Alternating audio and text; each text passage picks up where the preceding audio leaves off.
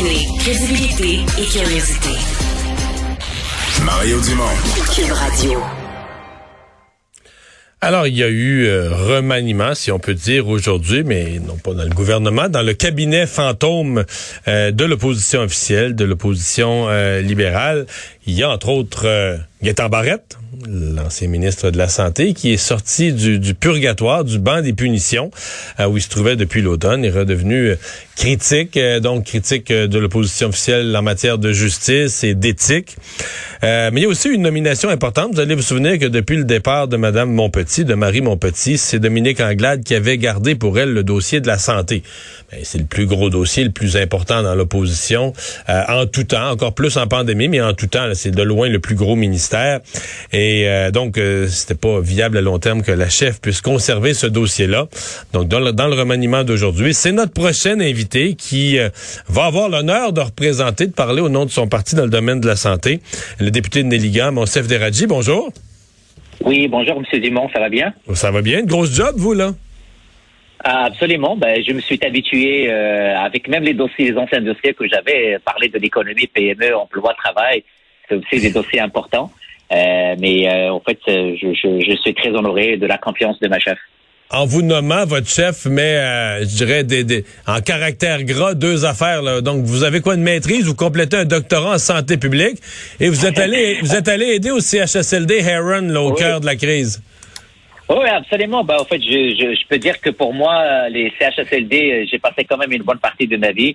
J'ai une maîtrise en sciences, j'ai un MBA en gestion pharmaceutique et euh, je suis dans l'étape finale euh, pour se passer devant le jury pour euh, ma thèse en santé publique. OK. bon, parlons-en de la santé. Allons tout de suite dans les sujets d'actualité. Mm. Parlez-moi d'abord du docteur Arruda, du départ du docteur Arruda, de son remplacement par le docteur Boileau. Qu'est-ce que vous y voyez? Bah, euh, euh, premièrement, je, je, tiens à saluer euh, l'effort de, de Dr Arruda qui, qui, qui, a, qui a quand même contribué pas mal. moi, je suis toujours c'est honorable voir des, des, des, gens de la santé publique s'exprimer, essayer de faire comprendre aux Québécois c'est quoi aplatir la courbe, comment on doit suivre les mesures sanitaires. Moi, je pense quand même qu'il faut saluer tout ce travail qui a été fait depuis le début de la pandémie, surtout lors de la première vague. Et je peux dire que si les Québécois ont suivi euh, les premières mesures sanitaires et ça a été cet esprit de solidarité qui a été souligné par beaucoup de, personnes. C'est grâce, euh, en quelque sorte, à la vulgarisation scientifique que, Dr Aroda a fait au début. Euh, en fait, son départ, c'est pour moi un constat d'échec, une crise. Moi, je pense que le gouvernement maintenant vit une crise, une crise de crédibilité, une crise de confiance, et les sondages le confirment. Et là, je vais ramener mon chapeau de santé publique. Ce que je trouve un peu difficile maintenant, c'est que le gouvernement a sur sa table euh, revoir l'adhésion des Québécois par rapport aux mesures. Euh, on sent qu'il y a euh, un relâchement, on sent que les gens ne suivent plus le gouvernement.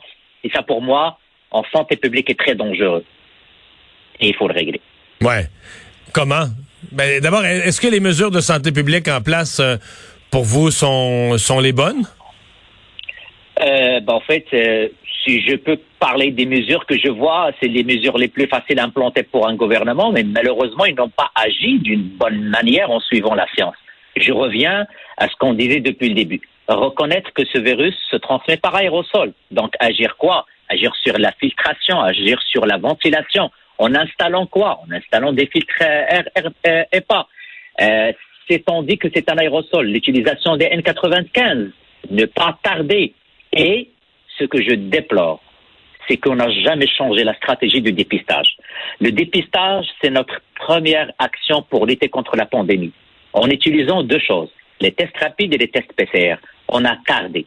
Parce que c'était quoi l'argument du gouvernement? C'est un faux sentiment de sécurité. Et on avait les tests rapides, mais on les a placés où? Dans des hangars, dans des entrepôts. Au lieu de faire l'éducation aux, aux Québécois et faire confiance aux Québécois, que les Québécois sont autonomes. Ils peuvent s'auto-tester eux-mêmes. C'est ça le vrai hmm. modèle pour vivre avec le virus. Mais euh, je comprends bien ce que vous dites. Euh, les écoles, ça a traîné. On en a parlé beaucoup. Euh, certains disent c'est, c'est peut-être pour ça qu'il y a eu autant de cas cet automne là, dans les classes au Québec. mais c'était le variant Delta. Mais est-ce qu'il y a quelque chose, sincèrement, que le gouvernement aurait pu faire pour éviter la vague Omicron? Parce que là, c'est ça qu'on est pris avec. Et moi, ce que j'entends autour de moi, c'est que c'est tellement contagieux. Moi, j'ai eu, toute la famille, on y a passé.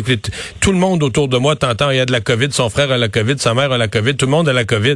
Euh, il y a une vague à l'heure actuelle. Tu dis, OK, mais même si le gouvernement avait fait un petit peu différente sa stratégie de test ou un peu différente sa stratégie d'autres choses, ou qu'il y aurait eu quelqu'un d'autre à la place du docteur Arruda, avez-vous l'impression que cette vague mondiale-là, y a quelque chose que le Québec aurait pu faire pour l'éviter? Euh, écoutez, la vague, elle est mondiale. Euh, voilà. Omicron frappe fort, euh, Omicron frappe fort un peu partout. Mais quand je vois des modèles, prenons l'exemple euh, l'Allemagne. L'Allemagne, les gens vivent avec la COVID. En fait, ce que j'espère que le gouvernement, euh, en fait, pour les prochains jours, c'est commencer à avoir euh, vivre avec le virus. Et vivre avec le virus, on ne peut pas aujourd'hui, Monsieur Dumont, venir et dire est-ce qu'on est en retard par rapport à la troisième dose? Oui. Est-ce qu'on n'a pas protégé assez les personnes vulnérables? Oui. Parce que la troisième dose, on a tardé à la mettre en place. On a même prévu, le gouvernement a prévu fermer des cliniques de vaccination au mois de décembre. Ben, ils ont reculé parce qu'ils ont vu que la troisième dose est nécessaire. Euh, euh, comparons par exemple l'Ontario avec le Québec, on a plus de cas au Québec qu'en Ontario. Pourquoi? Parce que l'Ontario a utilisé l'argent du fédéral pour installer des filtreurs d'air EPA dans, au niveau des écoles. Les tests rapides, ce n'est pas vrai que ce n'est pas une bonne façon. Au contraire, c'est que si on avait les tests rapides disponibles, la responsabilité sociale, qui est aussi une action de santé publique, ben, avant d'aller voir ma, ma, mère ou mon père, je vais m'auto-tester. Avant de sortir dans un cancer, je vais prendre déjà l'habitude de s'auto-tester.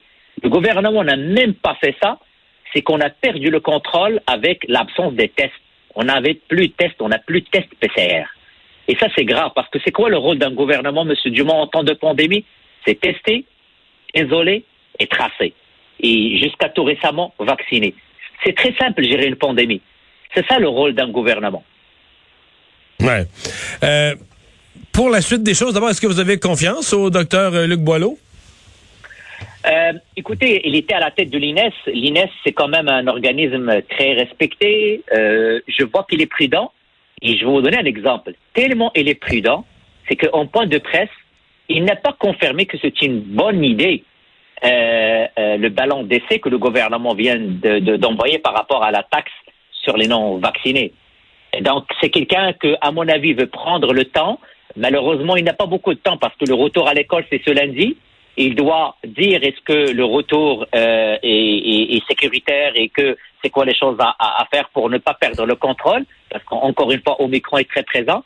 Euh, écoute, moi, je, je lance, je, je, laisse la chance au coureur. J'aimerais bien voir c'est le juger sur les avis de santé publique et, et s'il va mettre à rendre public les avis de santé publique, parce que c'est là le problème depuis le début c'est ce mélange entre la santé publique et le politique. Je vais vous entendre sur ces deux sujets-là. La, proposition, d'abord, euh, on va parler de l'école après, là, mais la, proposition faite par le premier ministre aujourd'hui d'une taxe spéciale pour les non-vaccinés. Euh, vous êtes d'accord avec ça, au Parti libéral? Vous l'avez regardé, cette idée-là? Vous pensez que c'est valable? Bon, premièrement, ça fait 12 jours qu'on n'a pas vu le premier ministre. L'urgence pour les Québécois et surtout les parents, moi j'ai deux enfants, je viens, ma femme vient de me texter. Ce n'est pas facile de gérer l'école à distance. Donc, ce qu'on aimerait savoir, c'est des informations et des nouvelles informations concernant la reprise scolaire qui est prévue dans quelques jours, le 17 janvier. Euh, moi, je ne peux pas vous dire à l'image de ce que le nouveau directeur de la santé publique a dit, c'est que, un, le débat n'a pas été fait au Parlement. Moi, je pense pas que c'est une décision qu'on doit prendre euh, dans un coin, euh, dans, un coin. Ça mérite débat. Moi, pour moi, c'est une mesure improvisée dont on ne connaît aucun détail. Il n'y a pas de détail. Je ne peux pas aujourd'hui. Euh, mais, rigueur. Mais le principe, est-ce que vous me dites, euh, vous êtes prêt, par exemple, parce qu'à mon avis, une taxation, ça va devoir passer devant le Parlement un jour. Est-ce que vous me dites c'est quelque chose qu'on est prêt à étudier? Parce que je suis convaincu que d'autres partis pourraient dire, nous, c'est un non, jamais. On est contre le principe. Donc, c'est pas ce que vous me dites. C'est une idée que le Parti libéral serait prêt à étudier.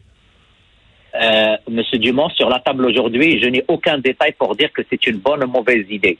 Même le directeur de santé publique de nouveau était, incapable de dire et de confirmer.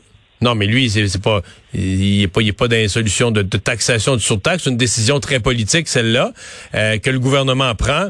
Est-ce que le Parti libéral est prêt à regarder? Est-ce que c'est une idée que vous dites on est fermé, on veut rien savoir d'une taxe pour les non-vaccinés?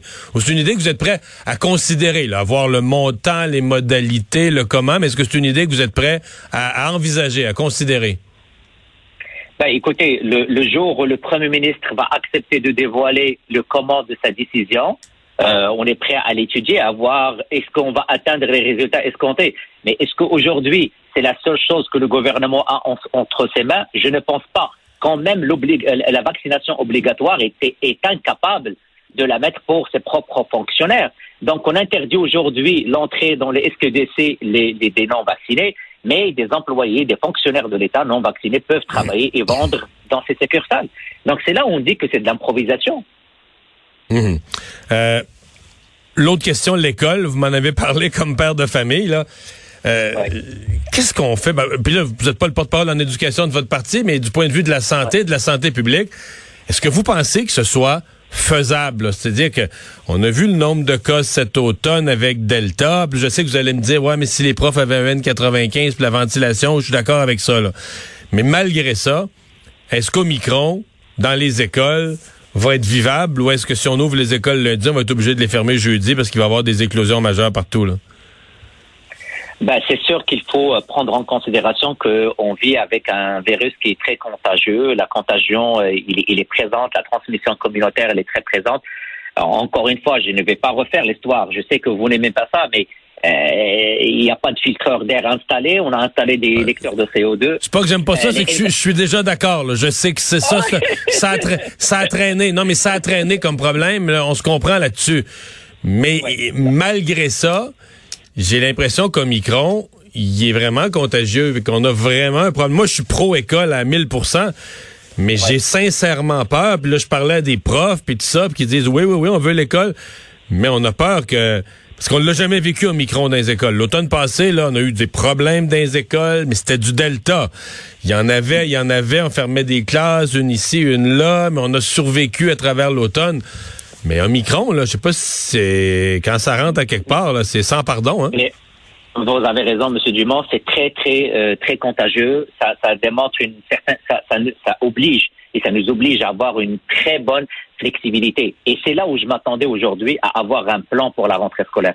Euh, en tant que parent, mais je parle avec beaucoup de parents, tous les parents sont stressés de vivre du télétravail avec des enfants à la maison. Donc, les parents veulent le retour des enfants euh, à, l'école, mais d'une manière sécuritaire, parce que aussi les profs demandent un milieu de travail sécuritaire. Et c'est quoi un milieu de travail sécuritaire? Ben, Les N95 sont euh, l'Ontario le distribue d'une manière gratuite euh, au, au, réseau scolaire. Donc, est-ce qu'on peut se donner la chance d'avoir tous les moyens qui peuvent nous aider à éviter la transmission à l'intérieur des écoles?